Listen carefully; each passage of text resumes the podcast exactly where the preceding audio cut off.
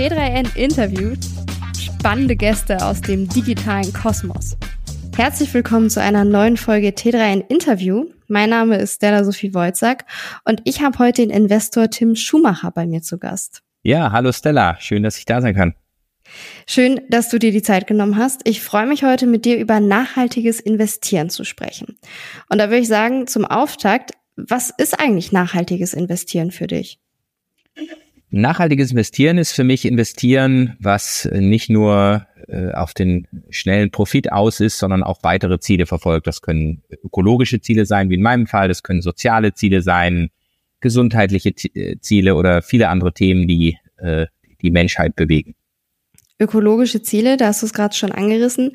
Du hast unter anderem in die Suchmaschine Ecosia investiert. Die verspricht eben für Suchanfragen im Gegenzug Bäume zu pflanzen. Warum hast du dich damals dafür entschieden?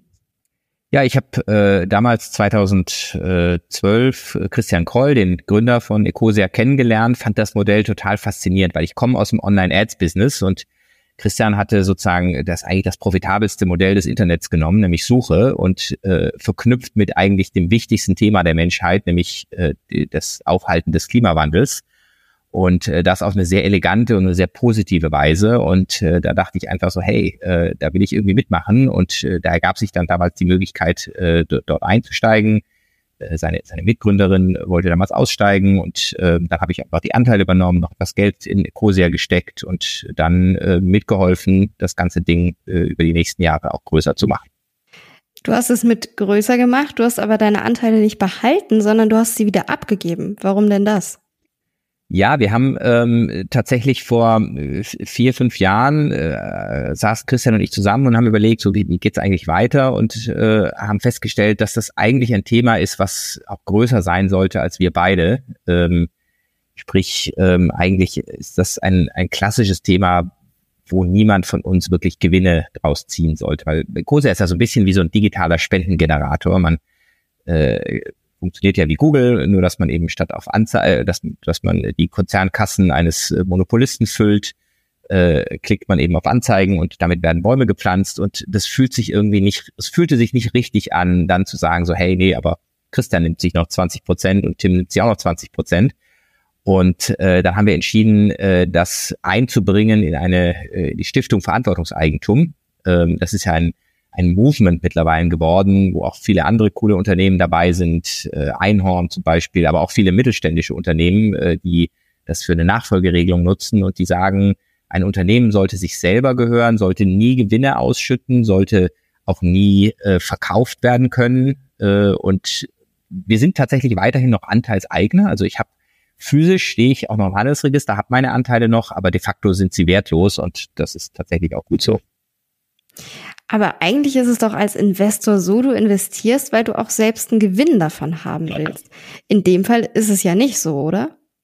Absolut. Und in, in fünfundneunzig Prozent meiner Fälle äh, ist das auch so, dass ich investiere, um einen Gewinn zu haben. Äh, ich mache auch ganz viele, und da komme ich nachher noch drauf zu sprechen, ich mache auch ganz viele ökologische Startups, die ganz normale For-Profit sind. Die verkaufen Solardächer und dann nehmen sie dafür natürlich Geld äh, und machen auch einen Gewinn, oder sie verkaufen Software in irgendeiner Weise, äh, um äh, Klimawirkung zu messen und all diese Dinge. Und äh, da ist es auch völlig okay, weil es ganz normale Produkte sind. Bei Ecosia, wie gesagt, fühlt es sich so ein bisschen so an, hey, das ist irgendwie, ist mehr so ein Movement, und es ist mehr was, wo einfach sehr viele Leute gemeinsam was tun. Äh, da sollte einfach niemand mehr von profitieren. Und äh, deshalb war das tatsächlich ein absoluter Sonderfall. Und äh, einer aber auch, wo wir gemerkt haben, das gibt uns total Auftrieb, alles nochmal enorm viel Glaubwürdigkeit gebracht hat äh, und natürlich auch sehr motivierend ist für alle Leute zu sagen, sie wissen am Ende des Tages, dass es ein de facto ein Non-Profit geworden ist, und das ähm, ist für alle Mitstreiter, für für Mitarbeiter, Mitarbeiterinnen, für äh, Nutzer und Nutzerinnen natürlich ganz besonders, ist das natürlich eine der wesentlichen Faktoren äh, auch mitzumachen.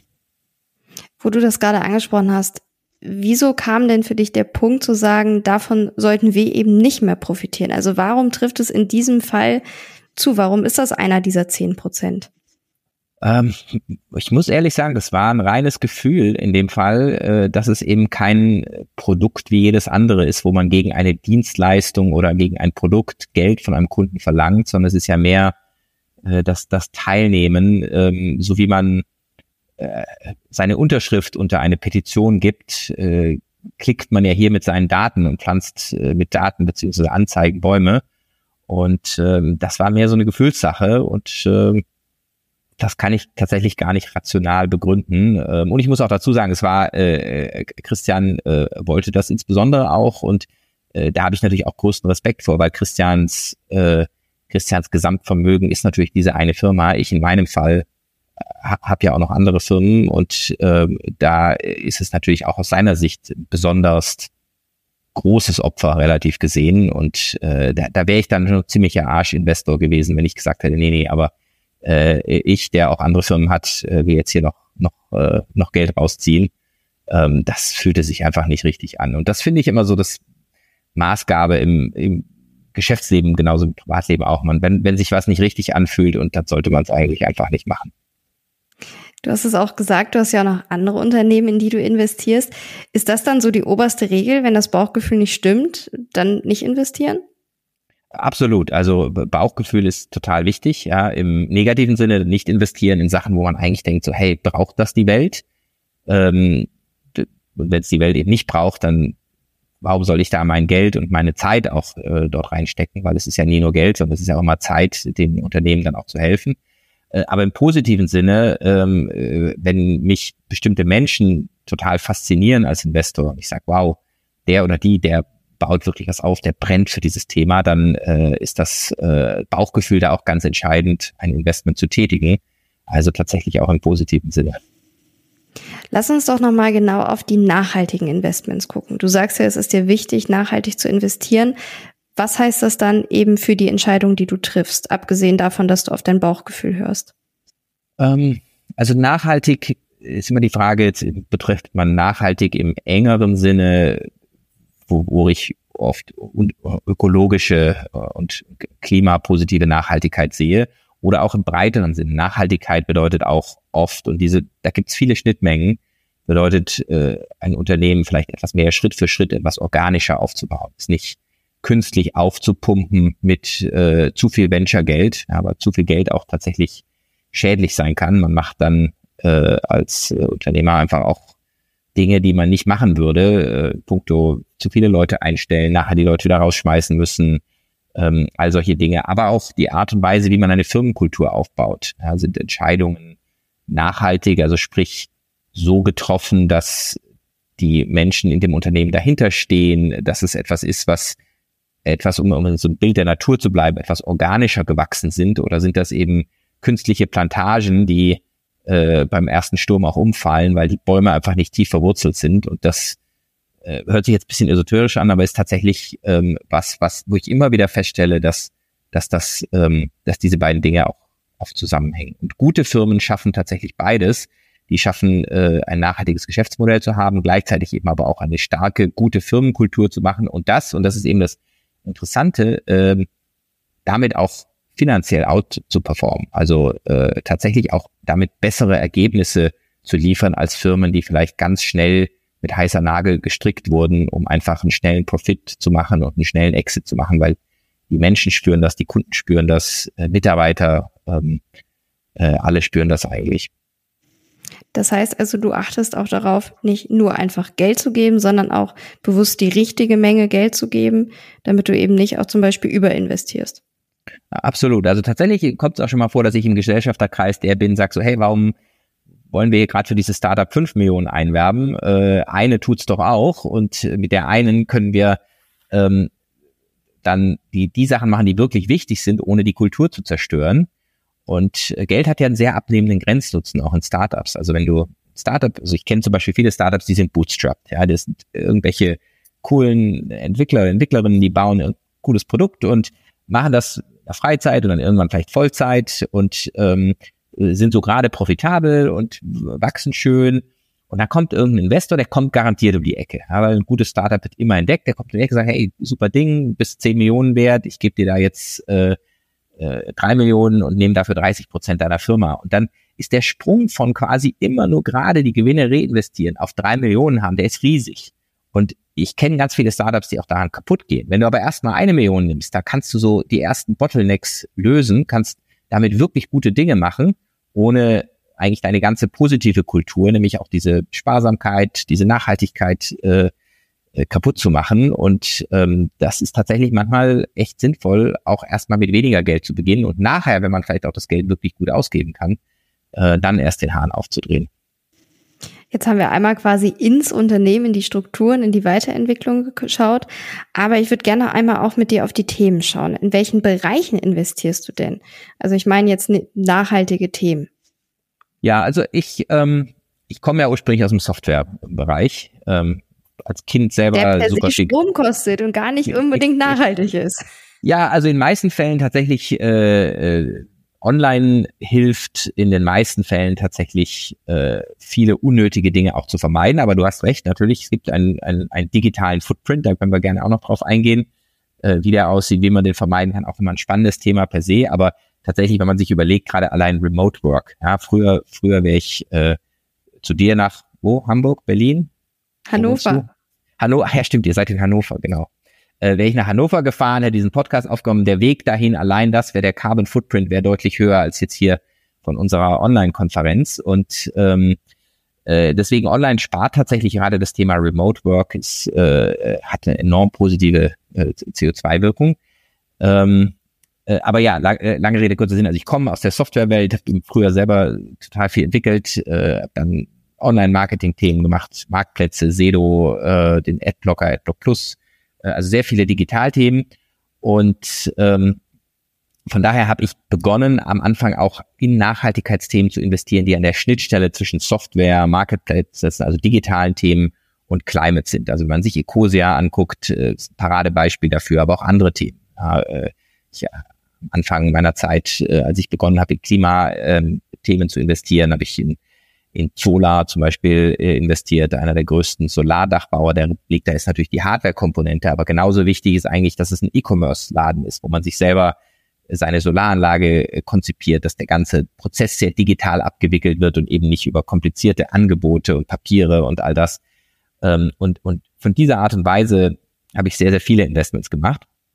Und dann habe ich natürlich über die Zeit gemerkt, und das war für mich auch der Grund, am Ende einen Klimafonds aufzulegen, den World Fund, dass man mit Software allein die Welt nicht rettet. Ähm, Software ist wichtig, Software ist Bestandteil von allem ähm, und auch sehr, sehr wichtig, um ja in, intelligent äh, auch Hardware zu vernetzen. Aber am Ende des Tages muss man an die Themen rangehen, die wirklich C O zwei auch verursachen. Das ist das die Energienetze, äh, die Energieproduktion, Energiestorage, äh, alle verwandten Themen wie äh, Transport, wie wir uns fort, fortbewegen, äh, das ganze Thema Gebäude, äh, sprich Heizen, äh, aber auch Bauen, äh, riesen, riesen C O zwei Footprint und dann ganz viele organische Themen, also sprich äh, Landnutzung, ähm, äh, Essen, also Ernährung, ähm, Forestry. Also tatsächlich ist, ist Klima ein sehr breites Thema für mich und ähm, zeigt eigentlich so ein bisschen, was wir alles als Menschheit schon vermurkst haben und äh, an wie viele Themen wir eigentlich ran müssen. Wenn du sagst vermurkst, du hast ihn jetzt angesprochen, den World Fund, da bist du ja einer der Mitgründer. Herbst zwanzig einundzwanzig ging es los. dreihundertfünfzig Millionen Euro wolltet ihr damals bis Ende zweitausendzweiundzwanzig einsammeln, wenn ich es recht im Kopf habe. Und? Hat das geklappt? Genau, ja, wir sind wir sind noch in den letzten Zügen dabei, aber von der Größenordnung hat das tatsächlich geklappt. Ähm, wir sind jetzt, äh, machen Ende äh, Ende August unser Final Closing. Äh, t- tatsächlich durch auch die die Verwerfung an Finanzmärkten und so weiter äh, in den letzten zwölf Monaten hat es etwas länger gedauert, als wir uns das vorgestellt haben. Aber äh, von der Summe wird es am Ende Pi mal Daumen etwa hinkommen, vielleicht ein bisschen weniger, vielleicht ein bisschen mehr. Aber tatsächlich kann man sagen, es hat geklappt. Wir haben auch Äh, schon die ersten äh, zwölf Investments getätigt. Äh, wir haben ein Team aufgebaut und machen eigentlich genau das, ähm, was wir vorhatten, nämlich immer in klimapositive Unternehmen investieren, die äh, eben tatsächlich signifikant auch C O zwei äh, reduzieren. Das ist eigentlich für uns immer die Messlatte. Äh, und damit sind wir eben tatsächlich beim Thema Hardware, weil wir haben, machen auch Softwareunternehmen, aber äh, am Ende des Tages ist Hardware eine, eine ganz, ganz wesentliche Komponente. Jetzt muss ich aber trotzdem nochmal auf quasi weg von der Hardware, nämlich ihr bewertet ja auch, in welche Startups ihr investiert und mhm. habt dafür den Climate Performance oder das Climate Performance Potential, C P P, das Klimaleistungspotenzial entwickelt und nutzt das. Was ist das? Genau, das ist ähm, das ist unsere Methodologie, um zu messen, äh, ist ist ein ist ist ein Startup an einem Thema ran, dran, was überhaupt relevant ist. Also um es mal so überspitzt formulieren: Wir hatten in Deutschland diese Riesendiskussion um um Plastikstrohhalme, ja, und die ist nett und ich bin grundsätzlich auch gegen Plastikstrohhalme, aber die werden uns jetzt nicht retten. Ja, wir müssen an die Themen rangehen, die wirklich äh, signifikant C O zwei verursachend sind. Und das sind oft Themen, wo man gar nicht so dran denkt. Ja, ich glaube, wenn du Umfragen in der Bevölkerung machst und sagst, was sind denn eigentlich die großen Themen, äh, dann ist, kommt immer relativ weit oben auf den ersten drei Plätzen äh, beim Einkaufen keine Plastiktüte nehmen. Auch richtig, sollte man nicht machen, ist aber völlig irrelevant. Was aber relevant ist, ist äh, Flugverkehr Nummer eins, äh, nicht Nummer eins, aber in, in, in vielen Bevölkerungskreisen Nummer eins, aber ähm, äh, Transport äh, ist sehr weit oben. Heizen ist sehr weit oben, ja, deswegen ist tatsächlich die aktuelle Wärmepumpendiskussion, ähm, glaube ich, klar, auf welcher Seite ich da stehe, aber äh, die ist sehr relevant äh, vom Footprint, aber dann tatsächlich zum Beispiel auch das Thema Essen, also insbesondere tierische äh, tierische Proteine, Fleisch, Milch, äh, äh, Eier, ein bisschen weniger, aber äh, tatsächlich insbesondere äh, vom vom vom Rind äh, abstammende Produkte. Und an diese Themen müssen wir eigentlich ran und äh, genau das messen wir mit unserem C P P. Wir schauen also, was ist eigentlich, wenn sich diese Technologie entwickelt und wenn diese Technologie größer wird, relevanter wird, äh, eine große Marktverbreitung kriegt, wie viel äh, wie viel C O zwei könnten wir einsparen? Erstmal vielleicht in Deutschland, aber dann auch äh, schon auf Technologien auch schauen, die man weltweit nutzen könnte, ähm, dann weltweit. Und das ist eine unserer zentralen Messgrößen, wie wir schauen, ist ein Startup etwas, in das wir investieren wollen. Das heißt also, ihr schaut ganz am Anfang, ob das, was die Startups versprechen, was sie mit ihrer Technik erreichen wollen, ob das auch wirklich realistisch ist. Es sind ja, wenn ich mir das richtig notiert habe, hundert Millionen Tonnen C O zwei, die jährlich mindestens eingespart werden sollen. Das heißt also, die Technik von Startups, die ihr unterstützt, die sorgen dafür, dass dieses C O zwei gar nicht erst entsteht, oder ist es dann auch möglich zu sagen, ja, an einer Stelle entsteht es, aber wir gleichen das an anderer Stelle aus? Also es kann auch Letzteres sein. Ähm, wir schauen uns auch Technologien zum Beispiel zum Wiedereinfangen von C O zwei ein oder ähm, bestimmte, auch zum Beispiel entstehen jetzt auch Marktplätze, die es dann als Beispiel äh, Farmern, äh, die es für Farmer attraktiver machen, ähm, ihre Bodenbewirtschaftung so zu ändern, dass der Boden mehr C O zwei speichert, und das hat riesige Hebel, wenn das groß ist. Ähm, das wäre also dieser dieser Teil äh, Carbon Offsetting oder Carbon Capturing. Ähm, der wird eine Rolle spielen. Es ist, ist glaube ich, immer wichtig zu sagen, dass das nicht das Einzige sein kann. Ähm, wir müssen tatsächlich C O zwei reduzieren, aber auch da abnehmender Grenznutzen, die letzten zehn, zwanzig Prozent, die werden nicht ganz einfach. Ähm, Und da kann es durchaus auch legitim sein, auf einer großen, skalierenden Basis gute Projekte zu schaffen. Ja, es gibt da, wie in allem, auch immer wieder ja Projekte, die ähm, äh, schlechte Projekte sind, wo dann irgendwelche wertlosen Zertifikate gekauft werden. Aber gut gemacht kann Carbon ähm, Carbon Capturing oder Carbon Offsetting tatsächlich für den letzten für den letzten Rest eine gute Sache sein. Aber ich würde mal sagen, achtzig, neunzig Prozent von uns, unseren Investments, sind tatsächlich in dem Bereich, wie reduzieren wir C O zwei. Ja, ich, ich kann ja mal ein paar Beispiele nennen, damit das ein bisschen anfassbarer ist. Ein recht abstraktes Thema C O zwei. Also ein Beispiel: Wir haben ein ein, ein Startup namens Planet A Foods, deren erstes Produkt ist NoCoA, ein ein Kakao-ähnlicher Stoff, der oder eine Art synthetischer Kakao, der hergestellt wird aus Abfallprodukten, insbesondere der Weizenproduktion. Und dazu und das im nächsten Schritt dann äh, dasselbe mit Palmöl. Und dazu muss man wissen, ähm, dass tatsächlich äh, Kakao genauso wie Palmöl auch ein großer Treiber für die Regenwaldabholzung ist. Wenn wir es also schaffen, B- Stoffe, äh, die eben sehr viel verlangt werden in der in der in, in der äh, Nahrungsmittelindustrie, synthetisch eben herzustellen, äh, zu oft auch noch besseren Ernährungswerten, besseren Kosten, äh, dann könnten wir sehr viel äh, dieser negativen Effekte vermeiden. Das wäre mal ein konkretes Beispiel, oder wenn wir mal ein Beispiel nehmen, was etwas näher ist äh, an uns zu Hause, auch ein bisschen näher am Software-Thema. Ähm, Edifion ist eine Software, die äh, Gewerbeimmobilien oder Nutzer von Gewerbeimmobilien oder Inhaber von Gewerbeimmobilien nutzen können, quasi bei sich in den Keller stellen äh, und die dann alle, äh, alle IoT-Systeme eines Hauses verknüpft, also sprich Heizen, Beleuchtung äh, äh, und all diese Dinge. Und dann einfach durch künstliche Intelligenz es schafft, äh, den Energieverbrauch, ohne dass sich für die für die Nutzer, also sprich die Büronutzer relevant irgendwas ändert, äh, um um zehn bis dreißig Prozent zu reduzieren. Rein mit einer Software, allein, dass jemand das Licht ausschaltet, wenn es sonst nicht ausgeschaltet wird, dass die Wärmepumpe zu einer Zeit läuft, wenn der Strom eben C O zwei ärmer ist. Und natürlich reduziert das auch die Kosten. Ähm, und da gibt's gibt's einfach tolle Sachen, die man heute machen kann, die äh, wo sich einfach nur mal jemand kümmern muss, das zu machen, ähm, weil viele dieser viele der Dinge, wo C O zwei produziert werden, werden halt produziert, weil es immer schon war. Es hat halt immer schon jemand irgendwie die Heizung aufgedreht, aber halt nie jemand abgedreht und äh, solche Sachen. Und das äh, das wären jetzt mal so praktische Beispiele. Und das sind alles das sind alles Themen, die wirklich sehr signifikant auch sind ähm, äh, für für unseren für unseren Carbon Footprint. Was heißt sehr signifikant? Hast du da eine konkrete Zahl, wie zum Beispiel, wie viel mit der zweiten Lösung eingespart werden kann, mit der Vernetzung, mit IoT? Also tatsächlich äh, weltweit wären das weit über hundert, äh, über hundert Megatonnen, eben unser unser Ziel beim C P P sein, äh, weil es eben, man kann das ziemlich genau ausrechnen, also der der äh, Gewerbesektor ist, äh, der Gewerbe äh, Der Gewerbeimmobiliensektor ist für für einige Prozent der gesamten C O zwei Emissionen äh, verantwortlich. Also es ist noch ein einstelliger Prozentsatz, aber der ist natürlich trotzdem sehr signifikant. Also wir haben insgesamt fünfzig Megatonnen, die, die die Menschheit als Gesamtheit produziert. Äh, sprich, selbst ein Prozent sind wir schon bei fünfhundert Megatonnen. Wenn man da was rausnehmen kann, äh, dann ist man an einer Technologie, die auf jeden Fall äh, sehr relevant ist. Und in welchem Zeithorizont plant ihr das Ganze? Wir haben immer den Zeithorizont zwanzig vierzig, ähm, sprich ähm, die äh, Technologie muss eigentlich zwischen zwanzig dreißig und zwanzig vierzig ausrollbar sein.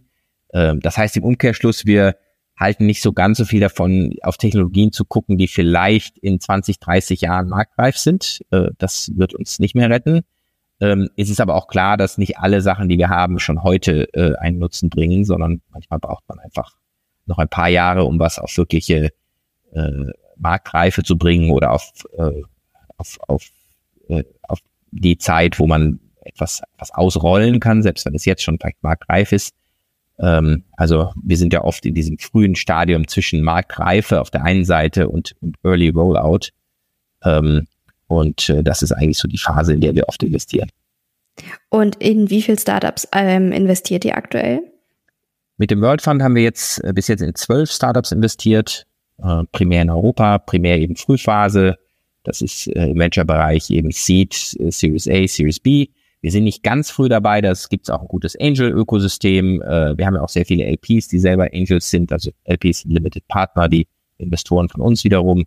Äh, da sind wir eigentlich ganz gut vernetzt ähm, und äh, wir kommen dann eigentlich, äh, wenn die Angels den nächsten äh, Investor suchen, nach hinten raus wiederum gibt es auch wieder gute, äh, gute äh, Kapitalgeber.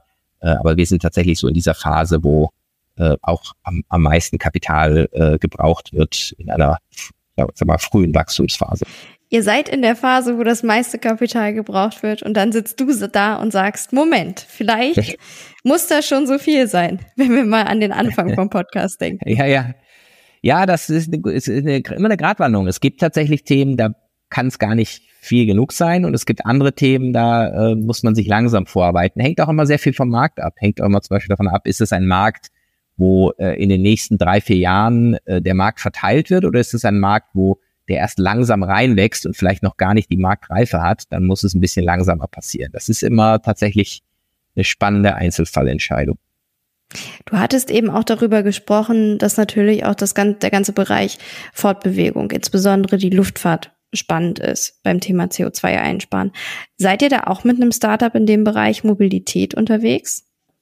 Ähm, ja, wir haben einen ähm, äh, Batterieproduzenten, äh, Custom Cells, äh, die, äh, wo wir zusammen mit Porsche investiert haben. Und da geht es um einen hoch, Hochleistungsbatterien äh, für die Automobilbranche, aber tatsächlich im nächsten Schritt auch äh, Hochleistungsbatterien für den Luftverkehr, äh, zumindest für kurz äh, kürzere Flüge. Ähm, äh, auf der Langstrecke ist das äh, tatsächlich noch ein schwieriges und bis jetzt noch nicht komplett äh, gelöstes Problem. Äh, arbeiten wir da mit Wasserstoff, arbeiten wir mit ganz anderen Themen, äh, ist es ein hybrides Modell, äh, da gibt es verschiedene Ansätze, aber ist tatsächlich, da gibt es noch nicht die eine Lösung, aber äh, tatsächlich äh, glauben wir, dass dieses Unternehmen Custom Cells eben äh, gerade was den kurzfristigen äh, Einsatz von, äh, von Batterien, also für die Elektrifizierung des Luftverkehrs, eine, eine gute Rolle spielen kann. Wie wägt ihr das eigentlich ab? Also zum Beispiel die Softwarelösung, die du genannt hattest für IoT im Haus, die Heizung geht automatisch aus. Das ist ja nochmal ein anderer Footprint, über den da gesprochen wird, wie wenn es jetzt um Flugverkehr geht und die Vorstellung, möglicherweise alle Flugzeuge können langfristig mit Batterien fliegen. Wie wägt ihr das zwischen euren Investments ab? Weil manche Startups würden ja mit ihrer Idee tendenziell weniger C O zwei einsparen als andere, weil einfach die Branche das eben mhm. so herbeiführt. Ja, das stimmt. Also das ist immer eine Abwägung. Wir schauen natürlich auch nicht nur auf das C O zwei Potenzial, wir schauen auch auf das Marktpotenzial eines Unternehmens. Wir schauen, wie gut ist das Team insbesondere. Das ist immer eine der Kernfragen, weil nur ein gutes Team kann finanziell erfolgreich zu sein, kann aber auch eben den nachhaltigen äh, Impact bei der äh, C O zwei Einsparung erzielen. Und äh, am Ende ist das immer eine Abwägung, dass wir schauen, natürlich äh, hat ein Unternehmen eine hohe Wahrscheinlichkeit in einem kleineren Markt, vielleicht den Markt zu dominieren, dann ist das genauso gut wie ein Unternehmen, was in einem sehr viel größeren Markt ist, wo es aber vielleicht ganz viele andere gibt. Ähm, am, am Ende ist das immer eine, eine Abwägung verschiedener Faktoren. Würdest du denn noch einmal grob zusammenfassen? Du hast ja gesagt, ihr wägt verschiedene Sachen ab. Wir hatten über C P P gesprochen. Was sind vielleicht noch so ein paar Indikatoren, die ihr auf jeden Fall nutzt, um zu entscheiden, ob ihr in ein Startup investiert oder eben nicht? Wir schauen uns das Marktpotenzial an, also das ist sehr nah verknüpft mit dem C P P, ähm, sprich wie groß ist, kann eigentlich so ein Markt werden. Wir schauen uns auch die ökonomische ähm, Qualität einer Lösung an. Was ich damit meine ist, es macht wenig Sinn, Lösungen zu haben, die ökonomisch keinen Sinn machen. Wenn eine Lösung eben sehr, sehr viel teurer ist als ein umweltverschmutzendes Pro- Produkt, äh, was vielleicht selbst mit einem höheren C O zwei Preis noch nicht funktionieren kann, dann ist es einfach eine Lösung, die technologisch keinen Sinn macht. Wir wir schauen eigentlich immer auf Lösungen, die sowohl ökonomisch als auch ökologisch Sinn machen. Oder ich, ich, ich formuliere das manchmal noch ein bisschen überspitzter und sage, die besten Lösungen sind eigentlich Klimalösungen, die du Klimaleugnern verkaufen kannst. Ja, weil die einfach sagen so, hey, das ist so eine tolle Lösung, ähm, die spart mir so viel Geld äh, oder ist so viel besser als Produkt. Ähm, mir ist es eigentlich völlig egal, ob es dem Klima hilft. Ähm, das sind eigentlich immer die besten Lösungen, weil die kann, können Die, die, die bekommen halt auch am schnellsten Abnehmer. Und andersrum, wie gehst du eigentlich sicher, dass du nicht vielleicht auch einem Startup aufsitzt, was im Bereich Greenwashing unterwegs ist, also sich grüner verkauft, als es tatsächlich ist? Das äh, versuchen wir genau mit unserer Analyse rauszufinden. Viele Startups kommen am Anfang zu uns und sagen, ja, wir sind eine super tolle Lösung, und dann gucken wir eben in das Klimapotenzial und merken so, nee, eigentlich, eigentlich ist das gar nicht so groß. Ähm, Das sind oft Startups, die mit besten Intentionen kommen. Also tatsächlich begegnet uns das seltener, dass Startups wirklich bewusst versuchen, sich grün zu waschen. Wir sehen dann nur einfach so eine grundsätzliche Begeisterung des Gründungsteams für irgendeine Lösung und merken so, na, okay, das ist eine nette Lösung, aber irgendwie, das wird das Klima nicht retten. Und das tut uns dann fast leid, das denen sagen zu müssen, weil die eigentlich mit besten Intentionen kommen. Aber das kommt tatsächlich äh, fast noch häufiger vor. Also so ein bewusstes, fieses Greenwashing, wie wir es äh, teilweise bei äh, unter, Unternehmen der der gerade Gas, äh, Öl, Kohlebranche finden, äh, die wirklich irgendwie versuchen, den Konsumenten was ganz anderes ver- zu verkaufen, als was sie eigentlich sind. Das finden wir eigentlich tatsächlich selten. Das klingt dann aber auch so, als würdet ihr euch dem Greenwashing auf jeden Fall so gut es geht verschließen und dem entgegenstellen, auch mit den ja, Startups, ja. die ihr unterstützt. Auf jeden Fall. Also das ist, das ist schon Teil des Anspruchs, das wir haben. Weil es könnte ja auch sein, ich meine, an irgendeiner Stelle wollt ihr ja auch Geld verdienen. Und gerade mit kreativen Lösungen, du hast es ja gesagt, ihr müsst auch gucken, kann das überhaupt an den Markt? Da ist ja auch einfach ein hohes Risiko, dass es nicht funktioniert. Absolut. Das Risiko ist immer da. Als Frühphaseninvestor ist das dein Hauptrisiko. Also mehr als die Hälfte unserer Startups werden es wahrscheinlich nicht überleben, so bitter das ist. Aber wir, wir versuchen natürlich das Beste und ja, tun natürlich auch alles dafür, dass es so bleibt, aber garantieren kann man das nie. Das heißt also, ihr kalkuliert aber damit, dass von den zwölf jetzt quasi sechs es nicht schaffen, langfristig am Markt oder überhaupt an den Markt zu gehen. Dass sie es nicht schaffen, oder gibt dann auch diese äh, immer Startups, die zwar irgendwie überleben, aber am Ende für einen Apfel und ein Ei an jemand anderen verkauft werden. Ähm, es gibt ja die unterschiedlichen Arten von Exits, auch wenn man sozusagen online von einem Exit liest, äh, dann ist das in vielen Fällen tatsächlich irgendwie nur so, dass halt, was durchaus legitim ist, dass das Produkt und das Team eine neue Heimat finden, aber mehr auch nicht.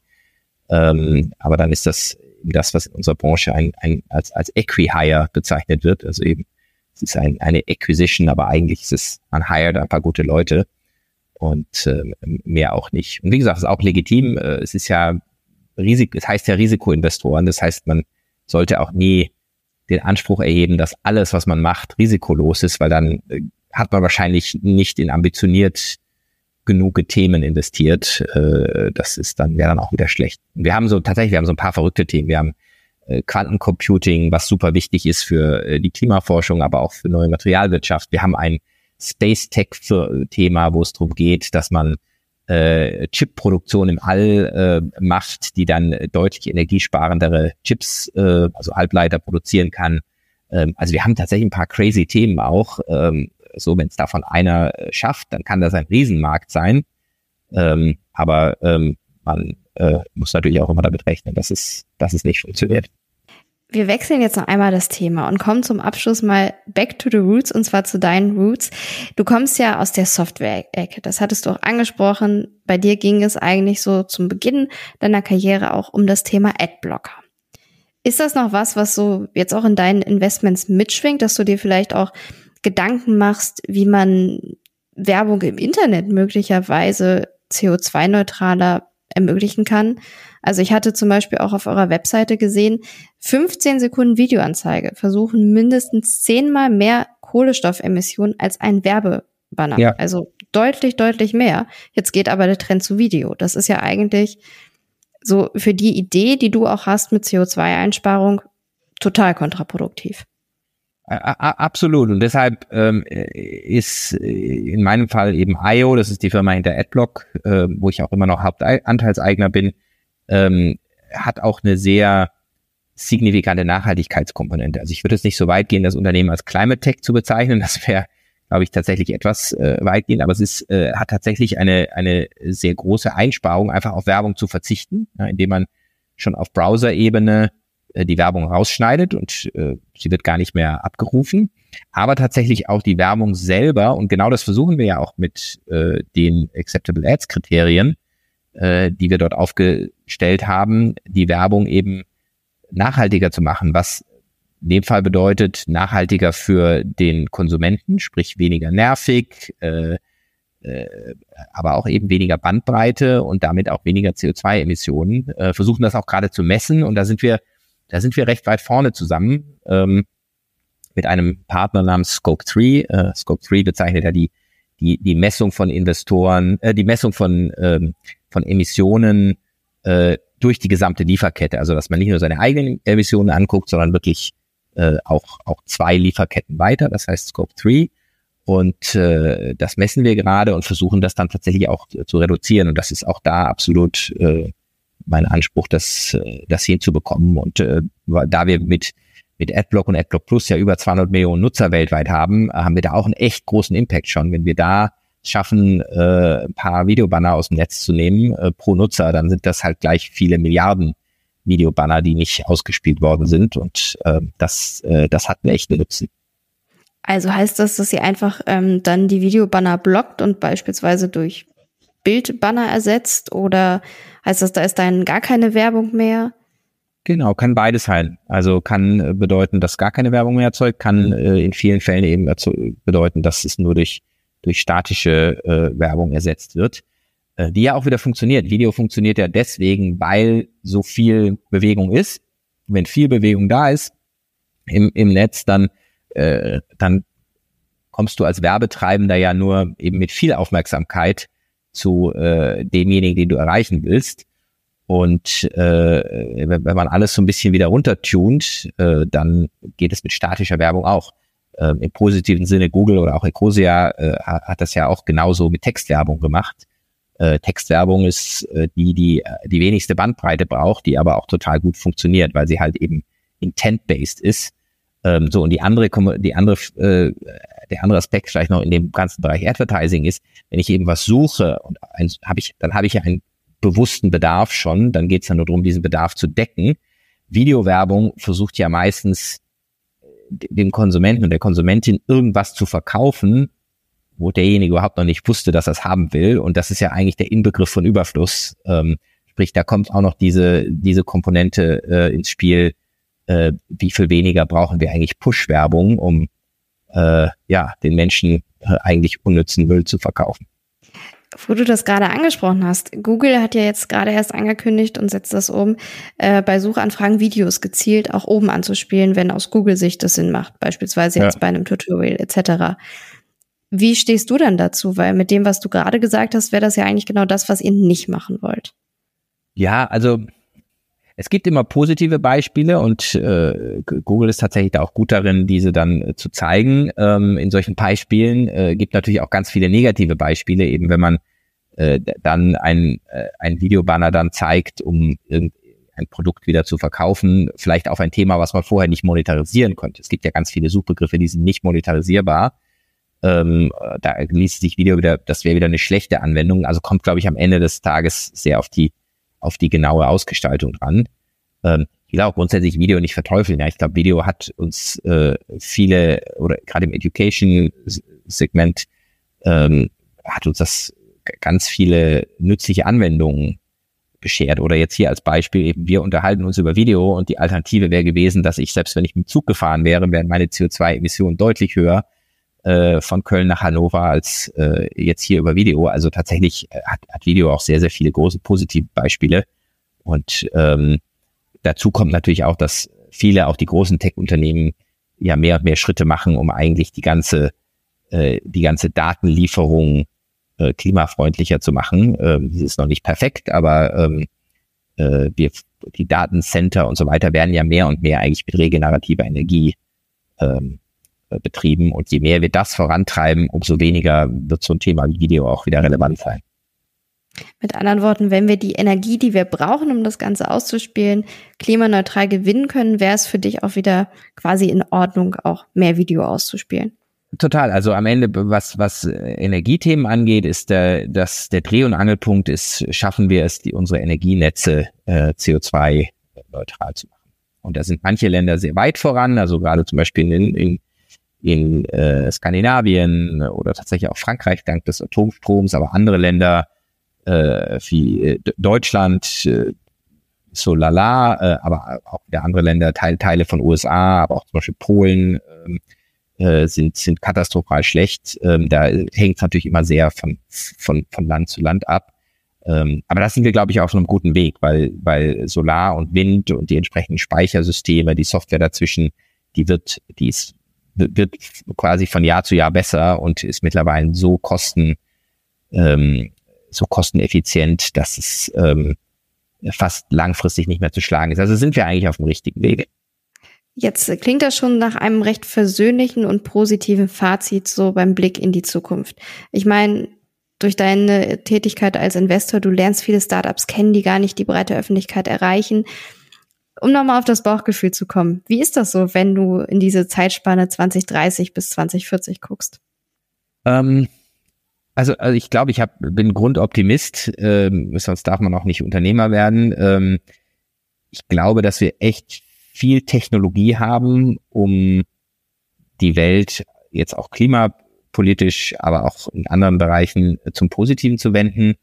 Was mir nochmal Sorge macht, ist sozusagen der, die menschliche Unvernunft. Also wenn ich mir gerade jetzt die aktuelle äh, Mediendebatte auch anschaue, auch von Äh, wirklichen faktischen Lügen, äh, gerade aus dem rechtskonservativen Lager ähm, kommend, äh, die da die Republik teilweise überschwemmen, da kann ich mir den Kopf schütteln, weil einfach die Sachen faktisch, physikalisch sozusagen falsch sind. Ähm, und äh, da wird immer so der Eindruck erweckt, dass man mit der Physik oder auch mit dem Klima verhandeln könnte. Das ist halt nicht so. Ne? Das ist äh, die Erde und die Atmosphäre haben bestimmte ähm, äh, haben, haben bestimmte Effekte, die die passieren, und die die kümmern sich jetzt nicht drum, äh, wer Bundeskanzler wird oder wer die nächste deutsche Wahl gewinnt. Und Da, da passiert schon viel Haarstraubendes, aber grundsätzlich bin ich tatsächlich Optimist und glaube, dass wir das packen können, wenn wir wirklich einfach die Technologie, die wir haben, äh, ordentlich nutzen und gleichzeitig ähm, äh, natürlich neue Technologien entwickeln